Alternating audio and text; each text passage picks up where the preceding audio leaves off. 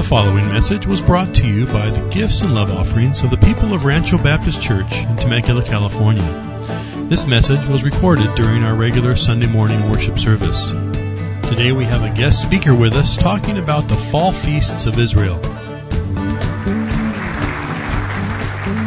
Good morning. Shalom. Can you say Hag Sameach? Pretty good. You, you want to know what you just said? It's Hebrew for happy holidays. And right now, it's appropriate because right now we're right in the middle between Rosh Hashanah, the New Year, and Yom Kippur. And that's what we're going to talk about this morning, a little bit about the Jewish festivals. Um, let me uh, tell you a few words about uh, who we are. My name is Olivier Melnick. I uh, was born in France and uh, I in a Jewish family and uh, came to the Lord 27 years ago, uh, and uh, been in ministry uh, um, for 13 years with Chosen People Ministries, a mission that takes the gospel to Jewish people, gospel of Jesus to Jewish people. I am Jewish, and I believe that Jesus is the Messiah, the Jewish Messiah, Savior of the world. So uh, uh, that's uh, our brochure here. We have a picture of a family, a little bio, and we have uh, a little slip that if you return it to me before the end, uh, before I leave today, uh, you will be put on our prayer list uh, prayer partners, and you'll get our a prayer letter every month, the one that we, uh, my family and I write and send to our supporters and our prayer partners, and then you'll get our magazine for free. You'll just stay connected. It's important to us that you fill out this little slip and give it to us because this is our way of staying connected with you, and we are 100% support raised missionaries. I only have to raise only a certain amount of my support. It's only 100%. And, uh, and we, and Lord has been, uh, supplying for our needs for the last 13 years now through churches and people like you. So uh, please take a moment before you leave to fill out this little slip and uh, um, give it to me so I can put you on our list and you can pray for the salvation of the Jewish people, for the peace of Jerusalem, and for our ministry to my people, the Jewish people. Also on the table, when you exit on the left, there's a table with artwork. Those are prints of uh, my originals. Is an example here. And uh, this is our tent making as missionaries. Uh, we have those prints, and uh, people just uh, buy them. There's a scripture on them. They can buy them and put them on their wall and remember to pray for us. And, and also remember that when they do that, they support a missionary in Jewish mission. So that is also very helpful. And I'm running a special, and there's some freebies involved. But I can't tell you now. You have to come to the table, and I'll tell you what you can get for free. But don't come and grab, okay? Ask me first. All right. Also, two books. Uh, one I wrote seven years ago on the rebirth of anti-Semitism, they have conspired against you. This is Half of it is biblical perspective on anti-Semitism and what a Christian should know and do to fight it. And the other half is current events or what's happening in the world against my people today, uh, 10 years ago and up to today. And it's, it's not getting any better. It's still very, unfortunately, still very current. If you want to know what's going on and how to fight it, I recommend this book. And this one is a novel, The Rabbi's Triad. It's an action adventure novel. Jews and Gentiles mixed in family and, and, and, and some of them are saved, some are not, and the whole gospel is presented throughout the story of an action adventure running for uh, treasure artifacts of some sort. And it's an, uh, you don't know it, it's not in your face gospel presentation, but throughout the book, by the end of the book, a person reading it will have to make a choice. Do I believe like some of the characters or do I not believe? So this is a great, it's a great book to give to an unsaved Jewish friend, even to an unsaved friend who's not Jewish but you give it to a friend. This is, this is a good book that uh, can be used for what I call chicken evangelism. When you're just going to go like, uh, here, take this book, read it, okay, bye. So, you know, I still have a few left on the back table, so uh, feel free to come talk to me about it after service today. Now, um, let me pray and then we'll talk about the Jewish festivals. Heavenly Father, thank you for today. Thank you for the thank you for this season of the year where you remind us of, of your program for mankind and, and your plan for Israel. Lord, we, uh, we thank you that you're not finished with the Jewish people. You still have a very important uh, plan for them, and they are not outside of, of your plan. You just want them to see, to come to a saving knowledge of the Messiah, Jesus, Yeshua. Uh, so thank you, Lord, for that, and help us understand, my people, uh, a little bit better so we can relate to them better and share the gospel that will save them, the only hope that anybody has, which is in Jesus, Yeshua, and his death and resurrection. So thank you for that, Lord, and help us study your word and understand uh, from, a, from a biblical and from a Jewish perspective. In Yeshua's name, amen. Yeshua, in case you did not figure it out by now, is Jesus' name in Hebrew. I just have bad news for you. When we get to heaven, Greek is not going to do you any good because we're all going to speak Hebrew. Jesus is Jewish, okay? So what can I say? So do all the Greek you want, you're still going to have to do Hebrew. Actually, when we get to heaven, it won't matter at all. And you know, another thing that won't matter at all is that all the questions we have is, I'm going to ask Jesus when I get to heaven. No, you won't. Because you won't care. Once you'll be in His presence, you really won't care. I might still ask a few questions, but um, I'd love to know what you wrote on the ground with the adulterous woman. You know, like you know what you know. But then again, if the Bible doesn't tell us what he wrote, it's because he wanted us to focus on what happened, not what he wrote. So when the Bible is silent, we should not, you know, we should not look into it. Anyway, I haven't even started yet. The prophetic significance of the fall feast of Israel. Fall feast. What I mean by fall feast is that well, there's a fall feast because of the fall season, and there's the spring festivals. Uh, uh, they're all found in uh, Leviticus 23. That's uh, we, why we call them often the Levitical feast. Uh, and um, I'm going to give you a lot of scripture reference that I would recommend you go home and do your own study. We won't have time to read them all this morning we're limited in the amount of time that you know what I want to cover. So uh, bear with me when I give you some addresses, uh, and you know you can look them up later. Um, the Jewish the Jewish festivals. There's uh, a series of, of Jewish feasts listed in Leviticus 23. And then on top of that, we have other festivals that are mentioned in the Bible, but that are not part of the Levitical festival that God gave the children of Israel on the Jewish calendar. A couple of them, for instance, are Hanukkah. Hanukkah is not a Jewish uh, Levitical feast, but it is a biblical feast and it's mentioned in the Bible. And believe it or not, now you're going to go home and try to figure it out. Hanukkah is mentioned in the New Testament. In John 10. I'll let you look it up. I'll give you a little homework to do. It's also known as the Festival of Dedication. I've said enough. So Hanukkah is mentioned in the, in the New Covenant. And then Purim, the Feast of Lots, or the Feast of Esther in uh, February or March, is, uh, you know, as a result of what took place in the book of Esther. And Jewish people, we, all the festivals, most of the festivals that we have that God has given us, it's usually because it's to celebrate the, the fact that God preserved the Jewish people through the ages. And we like to eat. We love to eat. So every festival we have a special kind of food. So if you want to summarize the Jewish festival, the Jewish calendar, you could do it very, very simply by saying, they tried to kill us. We won. Let's eat. That's the Jewish calendar for you right there.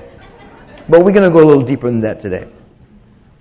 The three festivals that we're going to talk a little more about today are the Fall Feast, being Rosh Hashanah, that took place last Wednesday, the, the head of the year, Rosh, head, Hana, the year, Rosh Hashanah, head of the year. The uh, feast of, uh, of um, uh, Yom Kippur, or I should say the fast of Yom Kippur, because most of them are feasts. But Yom Kippur is actually a day of fasting and a day of affliction. It's a very solemn day. The most solemn day of the Jewish year is Yom Kippur, the Day of Atonement. Rosh Hashanah, Yom Kippur, 10 days later, and then a week after that, we have, uh, oh, actually a few days after that, we have a Sukkot that lasts for a week. Sukkot is the Feast of Tabernacles. Each one has a prophetic significance when it comes to the redemptive career of the Messiah. Each points to a specific event in the career of Jesus the Messiah. Starting with the very first one in the spring, Passover was fulfilled by the death of the Messiah. Then first fruits, the Feast of First Fruits, was fulfilled by the resurrection. The first fruit, he was the first fruit of the resurrection, the New Testament tells us. Then the next feast is Shavuot, which is 49 days or 7 weeks plus one day after Passover. Shavuot in Hebrew means the Feast of Weeks. It's 49 days plus one after Passover, that's 50 days. If you take 50 and you put it into the Greek, you get Pentecost. That means 50 in the Greek. So Shavuot is Pentecost. That is the Feast of Weeks, where it was a pilgrimage to uh, Jerusalem and to the temple when uh, Jewish people come for an agricultural festival uh, in the spring, and this is the time of the birth of the church at the Feast of Pentecost, the Feast of Shavuot. So, Passover fulfilled by the death of Messiah, first fruits fulfilled by the resurrection of the Messiah, Shavuot or Pentecost fulfilled by the birth of the church, the body of Messiah, Acts 2.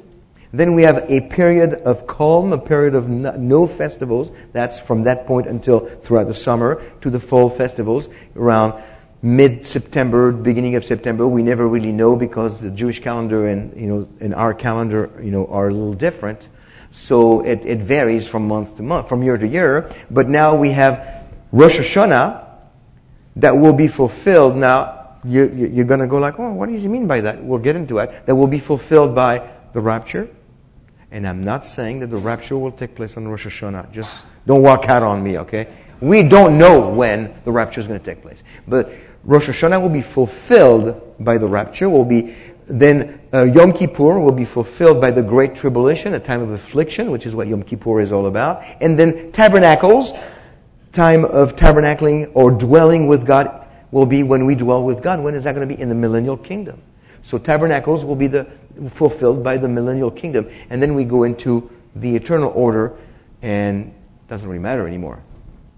But those are, this is the, uh, the, uh, the sequence of events, which by the way, when you think about it, you don't go celebrate Christmas before Thanksgiving. You always do Thanksgiving, Christmas, Resurrection Sunday. You do the, the, the, the, always the same on the calendar. Why would it be different on the Jewish calendar? We always do it in the same order. And if they all have a fulfillment in the career of Messiah, guess what? This is one more way to look at the fact that we have death of Messiah, resurrection, birth of the church. Then we have rapture, tribulation, millennial kingdom. That's the Jewish way to look at the fact that the rapture will take place before the tribulation. Amen? I like that. That's the view I'm most comfortable with.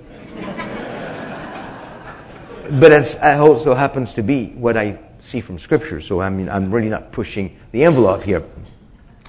Let's get into a little bit of the, uh, of, the, of, of what those are all about. Rosh Hashanah is found in Leviticus 23, 24, and 25 chapter 23, verse 24 and 25. And really, it doesn't say a whole lot. It just says, um, uh, again, the Lord spoke to Moses, saying, Speak to the sons of Israel, saying, In the seventh month of the first of the months, you shall have a rest, reminder of by blowing of trumpets, holy convocation. You shall not do any laborious work, but you shall present an offering by fire to the Lord.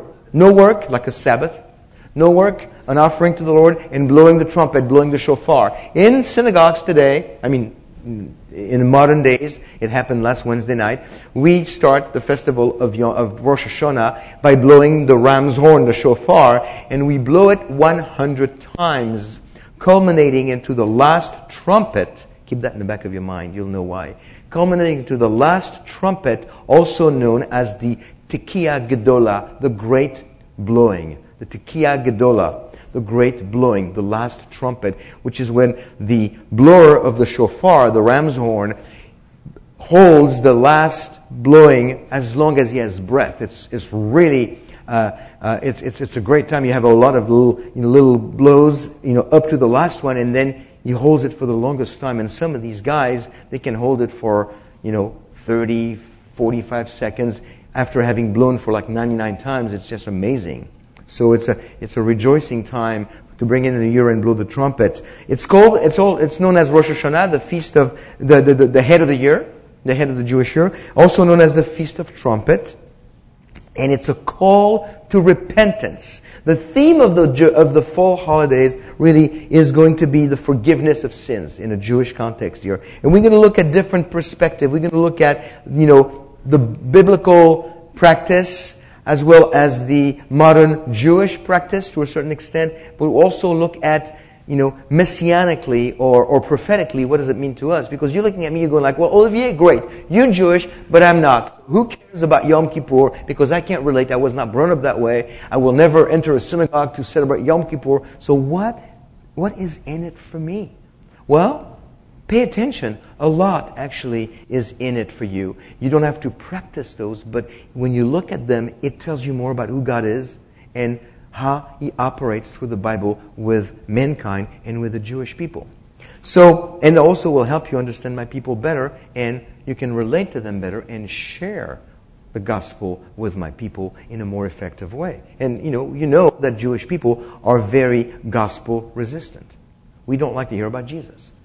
So it's a good way to, to, to, to know about how to witness Jewish people. Rosh Hashanah, the head of the year, a call to repentance. Make a note of Joel 2, 12 through 17. It's a preparation for the time of the, the upcoming time of the Day of Atonement, Yom Kippur, the most important day of the Jewish year.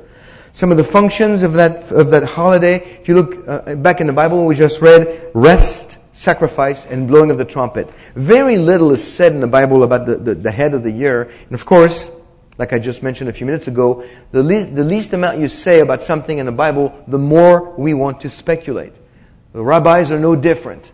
If there's nothing said about a festival, they'll add many things to make sure that it's done right. According to whom? Well, them. But uh, uh, really, not much is said. It's just a, a, ta- a, day of rest and celebrating the coming of the new year. Um, and what we do is between Rosh Hashanah and Yom Kippur, Jewish people, Orthodox Jewish people, practicing Jewish people, you know, pious Jews, will go to a living body of water to do a ceremony that includes prayer uh, known as tashlich, which means the, um, the uh, it means you will cast. Uh, and what, what it's taken from Micah chapter 7, verse 18 through 20, and it's between Rosh Hashanah and Yom Kippur. Jewish people go and take breadcrumbs or little pebbles in their pockets, usually breadcrumbs, and the whole family recites a few, a few prayers, and then over a bridge in a city, over a body of water or by a lake, they will throw the breadcrumbs in, in that body of water, casting off their sins in preparation for the Day of Atonement. Because my people believe that on the Day of Atonement, God opened specific books in heaven and makes some decision for the next year for these people. Of course, we know that we cannot take our sins and cast our sins away on our own. If we could do that, we would need the Messiah to die for us. Number one, He died for us, and our sins are being cast out, cast away by Him, by His death, and by us accepting His death and resurrection. He doesn't look at our sin anymore. And number two, we don't have to wait for God to open a book in heaven, uh, which is a rabbinic tradition, on Yom Kippur, because if you put your trust in death, resurrection of Jesus the Messiah, He has written your name in the Lamb's book of life. Amen? And that name doesn't have to be rewritten every year. It's once and for all when you accept Him as your Lord and Savior, your name is in the Lamb's book of life. So, the, uh, the, the, the, feast of, of, of Rosh Hashanah also will be fulfilled by the rapture. So people start panicking when I said they go like, okay, Olivier, how can it be possible? Uh, well, it's not. That doesn't mean it could happen on the rapture. It could, but it's just going to be fulfilled by the event of the rapture. But it doesn't mean that it has to happen on uh, that the rapture has to happen on Rosh Hashanah. And the reason why we don't know is because the Bible tells us we don't know when the rapture is going to take place. We just don't know. Yet people write books. You had a guy in 1988 write a book, 88 Reasons Why the Rapture Will Take Place in 1988. And of course, he uh, revised the book in, uh, in 1989 and he had one more reason. And he, and he wrote a second part to it, 89 Reasons Why. Da, da, da, and then he stopped because it's just people didn't take him seriously anymore. You have Yeshua sitting at the right hand of God Jesus in heaven, looking down and going like, ugh, they wrote another book. I gotta postpone. stop writing the books. Stop buying the books. Stop reading the books. Just concentrate on the only book that matters and he will come back. I promise you. We don't want to, we don't want to speculate on the date of the rapture. What we know is that it's going to take place before the tribulation. I believe the Bible is very strong about that. 1 Thessalonians 4, 13 and 18 is one that you want to write down. 1 Thessalonians 4, 13 and 18, and 1 Corinthians 15, 15 through 58. 1 Thessalonians 4, 13 through 18, and 1 Corinthians 15, 15 through 58. These two passages talk about the blowing of a trumpet. Uh, in 1 Thessalonians, it says the trumpet will sound on the day of the rapture, and then the Jesus will shout, the archangel will repeat, like a military uh, command. The archangel will repeat, and then the trumpet will be heard. What trumpet is it talking about? Well, some people and when, when you read about 1 Corinthians 15, 58, it talks about, you know, the resurrection of the dead and Messiah first, and then the living one right after that. That would be us today, if the rapture was to take place right now. The dead and Messiah will, will be raptured, and then the living ones, the living saints, us. And it talks about uh, uh, the you know, blowing of the trumpet. What trumpet is that? Well, a lot of people say, well, that must be the seventh, the last trumpet, the seventh trumpet of the book of Revelation. And which would, would, would militate towards a view of post millennialism that we're going to go through the we're going to go through the uh, the rapture will take place after the tribulation and and and that doesn't really make sense with a lot of uh, a lot of, of, of scripture and on top of that the trumpet that is described in those two passages cannot be referring to the seventh trumpet of Revelation simply because the book of Revelation was not written for another 60 years after that. So, what is he talking about when, when Paul talks about the trumpet? Paul was a rabbi, a Pharisee, very, very educated in the Jewish things. He was talking to his audience, a Jewish audience, about the last trumpet of Rosh Hashanah, the Tekiah Gedolah the last blowing, at the last trumpet. So there is the correlation right there.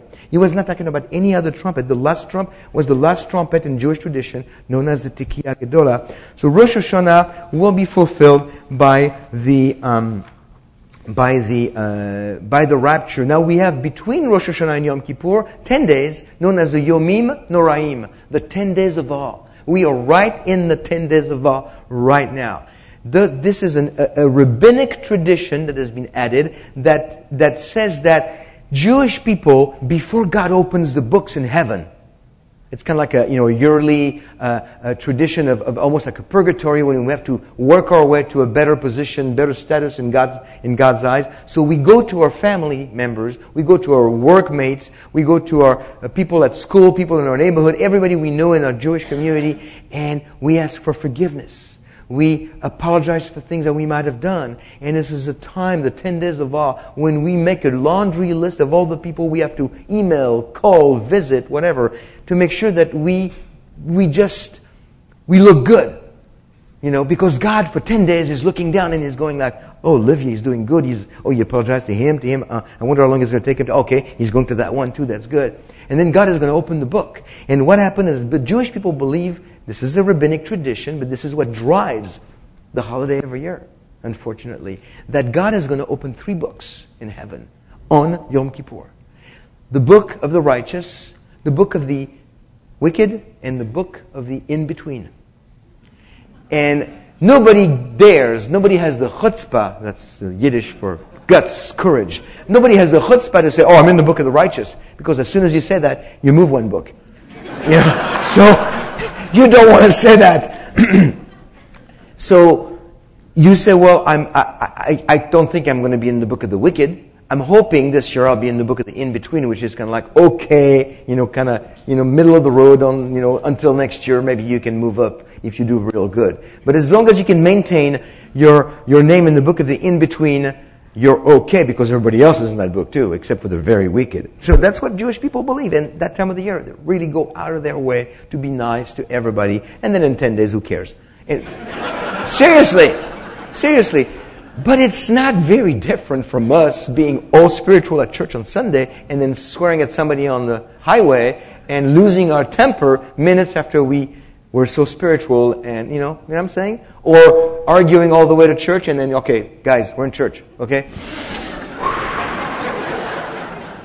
Don't tell me you've never done this. Okay? The difference is that we're forgiven and we can go to Him and, and repent and we don't have to wait for Yom Kippur. That's a big difference. We can do it any time. When we miss the mark, we can go back to God and say, God, I blew it. Would you forgive me? And he, for, he already forgave you anyway because He knew you were going to do it. And you move on. That's the beauty of being under grace and being saved by the blood of Yeshua. Amen? So, we, uh, now Yom Kippur is the most solemn day of the year. This is a very serious day. Next to, uh, uh, to, uh, next to it, maybe uh, uh, Passover is very, very intense, very serious. You don't miss it. But the one day that everybody's in synagogue is Yom Kippur. You do not miss Yom Kippur unless you're on your, unless you're on your deathbed. You don't. You're at synagogue. The, uh, you, this is a day of affliction. This is a difficult, a difficult day. Um, uh, because there's, you, are not supposed to be comfortable. It's a, it's a, it's a fast, not a feast and uh, you know the, all the religious Jews, they're all in synagogue. This is the one day of the year you don't miss.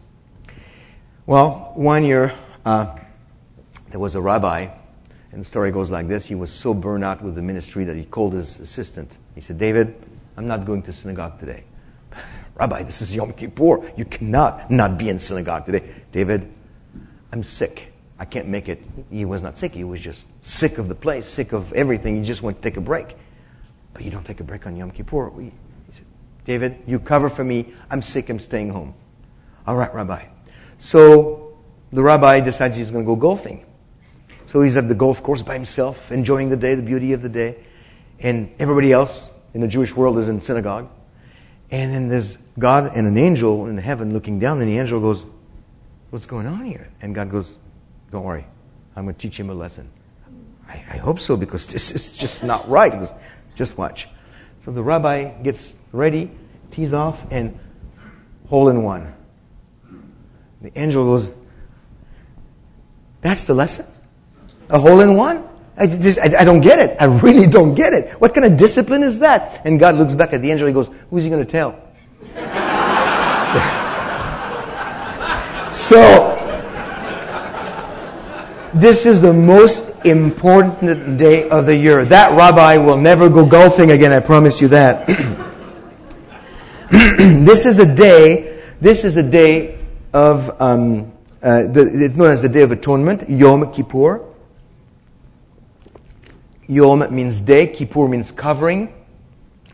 And this is the day where there are special prayers recited in a synagogue. Uh, Jewish people wear special clothes and uh, uh, they don't take a shower that day. They don't eat. They don't put perfume. It's just a day. It's, it's, it's the theme of the day is affliction. Affliction of the body as well as affliction uh, uh, of the soul. And the, the, main theme is affliction. When you think about the fulfillment of that day in the Great Tribulation, the Great Tribulation is known as the time of Jacob's trouble, which is another way of saying the time of God coming back to discipline Israel. Jacob's trouble is just another way of saying Israel, Jacob, same thing, interchangeable words. And it's the time where God is going to bring back his plan to focus on Israel. Right now, he is in the time of the Gentiles, saving Gentiles and Jewish people, but, but God is focusing on a certain amount of Gentiles until the time of the Gentiles is over, and then he's going to finish his program with Israel. God is not done with Israel. Okay, some people, 63% of the church today, say that God is done with Israel and the church is the new Israel. That makes no sense at all. But, you know, some people believe that.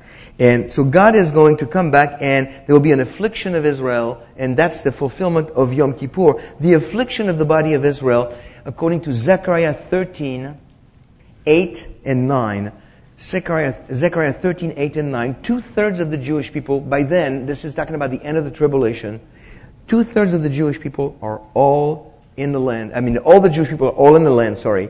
Uh, you know, all Jewish people come back to Israel. Two thirds will die. If it was to happen today, 15 million Jews, 10 million Jewish people would die today if this was to happen today. If this was the Great Tribulation, the end of the, of the seven year tribulation. and the one third that's left, according to Zechariah 13, uh, 9, is refined like, like silver and gold. And it's at, at that time that they look up and they realize that they missed the Messiah. and they all become believers. And that's a reference to the all Israel that will be saved in Romans 11. That's not all Israel of all time. My parents, still in France, 83 and 85 year old, Jewish, don't believe in Jesus.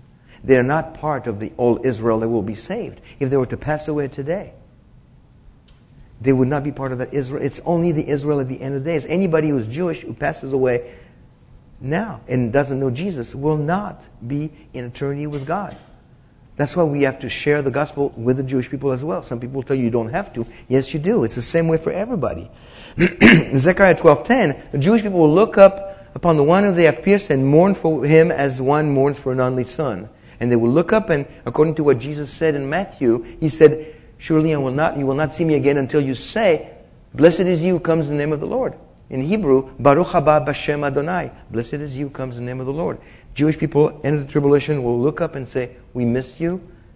We didn't see you as the Messiah. Baruch haba b'shem Adonai. That's the second coming, not the rapture. Rapture is this way, second coming is this way. That's when we all return on horses for the final campaign of Armageddon. We all going to return on horses. I'm prepared. so, I got the boots on. You never know, you know? So you got to be prepared. Uh, that was very spiritual, I know.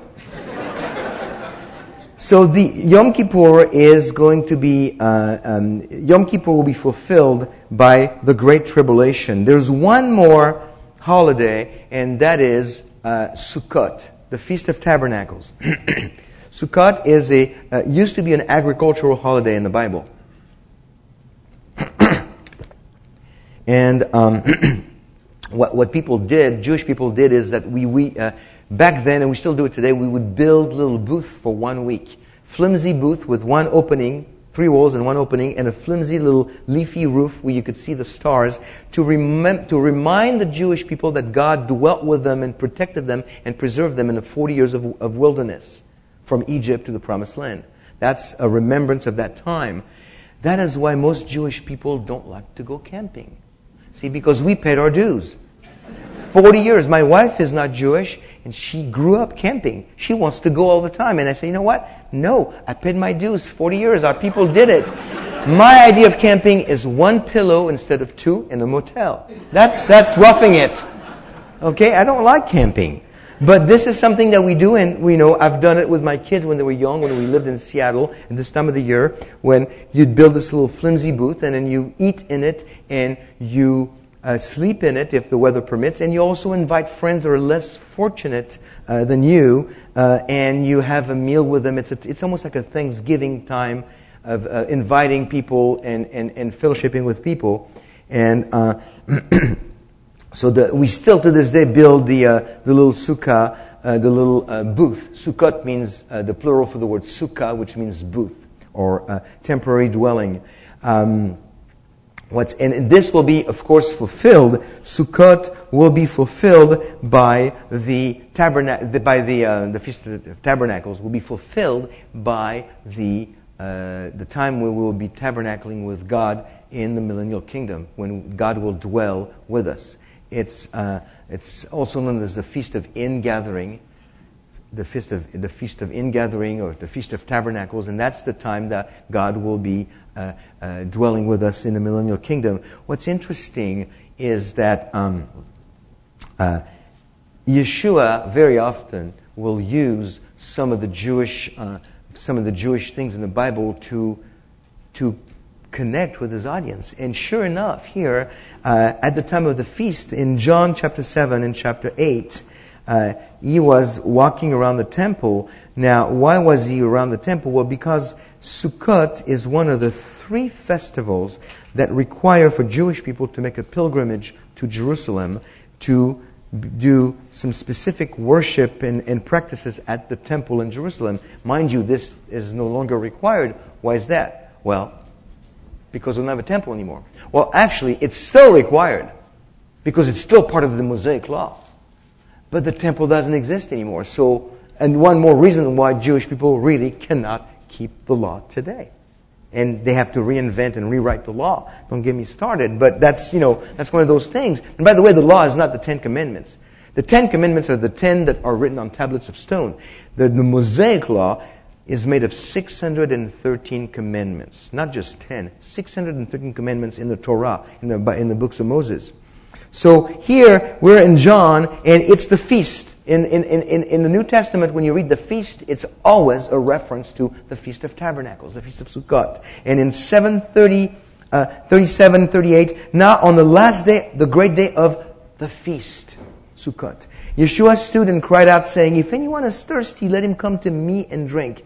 He who believes in me, as the scripture said, from his innermost being will flow rivers of living water. Why is he saying that right now? What does it matter? Because at this time exactly, for the festival of, of Sukkot, the priests and the Levites were at the temple pouring water it was known as the ceremony of the water libation.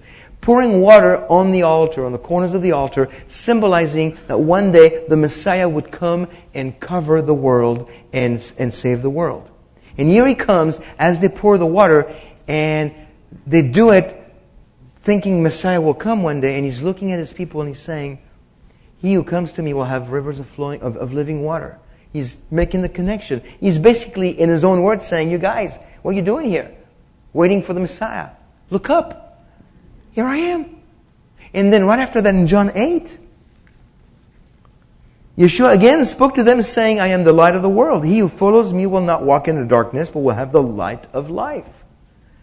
Why is he saying that right after that? Because right after the water ceremony for Sukkot, the Levites would do the torch ceremony when they would walk to the temple with long torches with, with, with a flame all the way to the big menorah that was in the temple. And it was a ceremony that you could see from the hills from a long, long distance at night because there was a lot of those Levites walking with with a fire. And that was to symbolize, as they marched to the Temple Mount, the coming of the Messiah to light the world one day. And again, he's telling them, you guys, number two now, look up. I'm still here. I'm the Messiah. Yet most of the Jewish people back then missed him and did not believe that he was the Messiah. This will happen, uh, of course, at the end of the tribulation, that uh, the Jewish people uh, that will be left in the, uh, in, you know, the, the one third that will be left will be, believe that he is the Messiah. Until then, it is our responsibility to share with Jewish people. It is our responsibility to take the gospel to Jewish people. And this is what we do. This is what I do. You might not know that many Jewish people uh, in, uh, uh, in Temecula or the area where you live here, uh, but it is biblical. It is a biblical mandate. It says in Genesis 12:3, "I will bless those who bless you." When God talks to Abraham, the father of the Jewish nation, and I will curse him who curses you. You don't want to be cursed. You want to be blessed. You want to be in God's will. If you want to be in God's will, you have to make sure the Jewish people are blessed. You want to just bless Jewish people by sending money to Israel? That would help. Or be nice to your Jewish friends? That would help. Nothing wrong with that. But really, at the end of the day, you just want to make sure that you give them the gift that never stops giving the gift of eternal life. Nothing else matters. And if anybody tells you Jewish people have had enough trouble over the centuries, let's just love them and hug them and then send money for them to go back to Israel, but let's not bother them with the gospel because, you know, They've got a special connection with God through the Abrahamic covenant. They're Jewish. You know, we have Jesus, they have Abraham. No. Where is the Bible saying that? Jesus is for everybody. There's only one way to the Father is through His Son. There's no other way. Anybody tells you you don't have to share the gospel with my people, they're basically, it's the worst kind of anti-Semitism. If somebody tells you, I love the Jewish people, I love Israel, just don't share the gospel with them. They've, enough damage has been done. No. Share it, but do it the right way. Do it with love do it with compassion, but no compromise. And that's what we do. And that's why we need you to help us. I had the privilege two weeks ago to meet with a 96 years old man, 96 year old Jewish man. When I first talked to him, he looked at me and said, My daughter is an adult. She believes in the God of the Goyim. That's the Gentiles. He goes, She believes in the God of the Goyim, so when she talks to me about her God, meaning Jesus, I just don't want to talk about it. We spent two hours together and it was his time. I don't know, I don't know why, but, you know, I said, you believe in God? He said, yes. And I said, okay, do you, uh, do you believe that this is His Word? He goes, yes, I believe the Bible is His Word. And then he looks at me, I'm going like, well, this is going well. I'm not, you know, I'm going like this. Is, I'm making more progress than I ever dreamed of. He looks at me and he goes, I also believe I'm a sinner. I'm going like, wow, he's doing my job now. I'm going, this is great. 96 year old, very alert, young, young very alert old man. Uh, uh, and uh, he was he was a uh, in the big band in the Second World War. He was playing for the troops, and he told me I knew that uh, I was going to go in the music industry when the year that Lindbergh flew over the Atlantic. Going, wow. That's like 1927. That's a long time ago. So I love history, so I was having a blast with this guy. And then we keep talking, and he goes, Yeah, I believe in God. I believe in the Bible. I believe that I'm a sinner. And I go, like, who do you think Jesus is? He goes, Well, I was told he's the Messiah. I'm, I'm not sure I know what that means. I explained to him what it meant. You know, Redeemer and in all the messianic prophecies. That's how I came to the Lord. And and, and, and he's like listening to me and he doesn't have much to say. And, then I, and, and I'm going like, there's no way this man who's been witnessed to by his daughter for 30 years and other people is going to want to pray with me. So of course, you know, not trusting, you know, I'm going like, well, would you like to pray? Sure. I was, I was shocked because his daughter said, I think he's curious, but he's very antagonistic. And so this is what I do. This is what I love to do. If you have Jewish friends and you, you, you know, you want me to talk to them, uh, let me know if they're interested. They have to be interested. They have to be curious. They have to be wanting dialogue. But this is what I live for. This is what I am in ministry for. You know, I, I teach in churches, but when I have a chance to meet with Jewish people and anybody, okay? I just, you know, Jewish people is because what I specialize in because not enough people do it. They're afraid. So I'd, I'd specialize in that. But anybody who wants to know about Jesus, I tell them. But when I see a Jewish man that God has preserved for 96 years, until the day where he comes to his Messiah. I was, I, I, I, drove all the way home. I was on a little cloud. It was so wonderful. There's nothing better than seeing somebody coming to faith. Amen. So, uh, do me a favor. Pull this little brochure here that you got, and um, there's a little slip here. You see this little slip? Let's do this. Do it with me. Pull the brochure and do this. Now show it to me. I'm very, very, very controlling. Show it all to me. Okay, now you realize that you all have ruined my brochures. I cannot use them again. So the least you can do for me is to fill it out. This is Jewish Guilt 101. In all honesty, we cannot do this without you. I cannot go in the middle of my day witness to a 96 year old Jewish man and spend the afternoon with him unless people behind the scenes are praying for us and people behind the scene are supporting what we do. I couldn't think of anything better with my life than what I'm doing right now. Just sharing the gospel with my people because it needs to be done and not enough people are doing it. And we live at a time right now, I'm telling you, where the whole world is turning its back on Israel.